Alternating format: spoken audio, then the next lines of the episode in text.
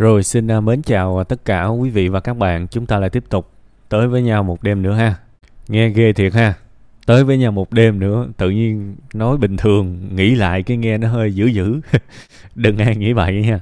Quay trở lại à, hàng đêm thôi. Bữa nay thì à, chúng ta sẽ tới với một cái phần tâm sự kiểu như là tuổi nhỏ rất là dễ thương của bố bạn tên là Ngọc Yên. Tuy là bạn đang rớt vào những cái uh, câu chuyện rắc rối không không đáng có. Nhưng mà đọc cái ờ, cái cái tâm sự của bạn thì tôi nhận thấy đây là một cô bé còn rất là hồn nhiên và rất là dễ thương. Và tôi nghĩ có lẽ cái sự hồn nhiên dễ thương đó nó làm cho những người khác thích mình, ha. Thế thì ờ, tôi chỉ mong là dù như thế nào đi chăng nữa 5 năm 10 năm nữa hãy cứ giữ cái sự dễ thương như thế này.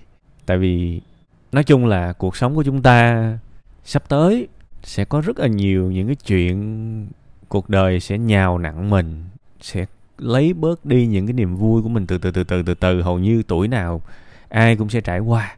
Nên đôi khi mình ý thức được cái tuổi, cái ngày mình 20 tuổi mình đã từng vui như thế nào á, và mình xem cái niềm vui, cái sự dễ thương của mình là một tài sản, mình phải bảo vệ nó hết mức có thể, thì qua những cái tuổi cao hơn, mình sẽ sống vui rất là lâu, rất là dài. Đó là cái sự hối tiếc của tôi đấy, khi mà qua thời gian tôi nghĩ lại và tôi đánh mất rất nhiều cái sự hồn nhiên ngây thơ tôi rất là tiếc nhưng mà cuộc đời đã nhào tôi ra một cái hình hài khác rồi. Nên bây giờ tôi tôi thấy bạn như vậy coi như là tôi cho bạn một cái gợi ý ha. Hãy xem cái sự dễ thương hồn nhiên của mình là một tài sản và hãy cố bảo vệ nó. Nếu 30 tuổi, 40 tuổi, 50 tuổi mà mình vẫn còn dễ thương hồn nhiên thì mình sẽ hạnh phúc lắm. Nha đương nhiên không phải là hồn nhiên theo cái kiểu mà bà điên, cô tiên, giống như là hồi xưa người ta hay giỡn giỡn. Chúng ta vẫn có trí tuệ, nhưng chúng ta trân trọng sự hồn nhiên của mình đang có. Ha. Ok, bây giờ mình quay trở lại câu chuyện của bạn.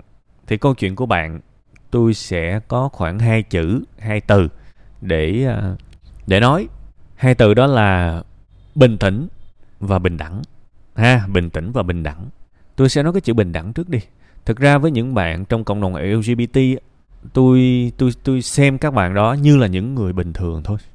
Như tất cả mọi người, trai thẳng, gái thẳng và lgbt tôi nghĩ là xem họ rất bình đẳng hãy xem họ rất bình đẳng, để chúng ta đối xử với họ cũng bình đẳng.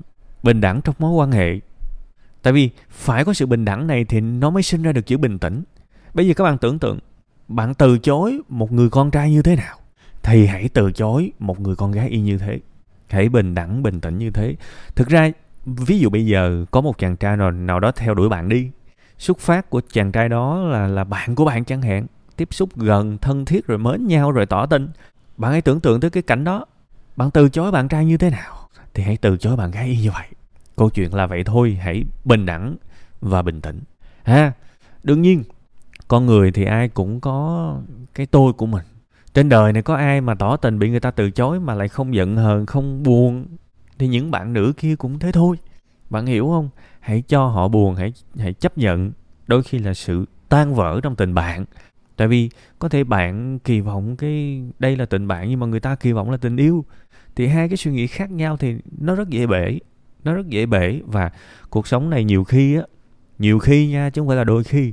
Kiểu như phải let go ờ, let it go đó cho nó đi. Đón nhận, nhưng một khi mà nó không còn nữa thì cho nó đi. Đó cũng là một bài học rất quan trọng trong cuộc sống này. Đương nhiên, đôi khi chúng ta cũng muốn chỉnh sửa đầu óc của người khác một xíu, kiểu như, bạn ơi, bạn đừng yêu tôi. Tôi là thích trai mà, bạn đừng yêu tôi. Bạn có thể ờ, bật công tắc trở về chế độ tình bạn được hay không? Thưa bạn, con con người không phải là robot. Con robot thì nó làm được cái chuyện đó nhưng mà con người làm không được tình cảm cảm xúc là chuyện khó nói và đôi khi chính chủ nhân của cái cảm xúc đó cũng không điều khiển được nữa. Đúng không? Họ chẳng ai trên đời này muốn đau khổ cả, chẳng ai trên đời này muốn bị từ chối cả. Và khi bị từ chối thì ai ai trên đời cũng muốn bật cái công tắc theo cái hướng nào cũng được miễn đựng khổ. Nhưng mà đó là con robot, chứ không phải con người. Con người thì ích kỷ, con người thì muốn chiếm hữu, con người thì không muốn bị từ chối. Nó gây ra tổn thương. Bạn hiểu không? Nên sẽ có những mối quan hệ tình bạn. Chúng ta cảm thấy nó có thể phát triển tình bạn lâu dài thì chúng ta giữ.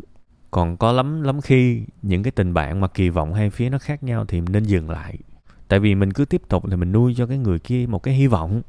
Ờ, đôi khi mình chỉ muốn làm bạn nhưng mà người ta hy vọng là có lẽ đối phương đang thử thách mình thì mình phải yêu đối phương hơn, mình phải hết mình với đối phương hơn. Thì chắc chắn một ngày đối phương sẽ gật đầu ví dụ vậy thì cái cái cái cái góc nhìn, cái đầu của hai bên khác nhau. Thì cứ tiếp tục những cái mối quan hệ kiểu đó nó tệ lắm. Nha, nên thứ nhất, xem người ta một cách bình đẳng. Thứ hai, hãy bình tĩnh. Và nếu được, từ chối. Từ chối. Ha, đó là đôi khi cái cách mà tàn nhẫn nhất lại là cái cách ít tàn nhẫn nhất. Và đôi khi cái cách ngọt ngào nhất lại là cái cách không ngọt ngào chút nào. Cứ ngại, cứ sợ người ta giận sợ mất lòng cứ im ỉm im ỉm im ỉm. Riết rồi người ta nuôi hy vọng. Mà người ta nuôi hy vọng càng ngày người ta càng yếu đậm sâu. Tới cái giai đoạn mà người ta đậm sâu mà mình từ chối một cái là người ta đâm ra hận tình. Đó cuộc đời nó phức tạp như vậy nên những cái giây phút chớm nở ban đầu của tình yêu từ chối được thì hãy từ chối. Nha yeah, đó là tất cả những cái góc nhìn của tôi đó. Bạn có thể nghe tham khảo. Ha bạn có thể nghe tham khảo. Không nhất thiết phải làm theo câu này phải nói hoài nhớ suy nghĩ thật kỹ nha, rồi làm theo cuộc đời của mình là do mình quyết định. Ha, chúc bạn nhiều sức khỏe và sớm vượt qua những sự khó xử như thế này.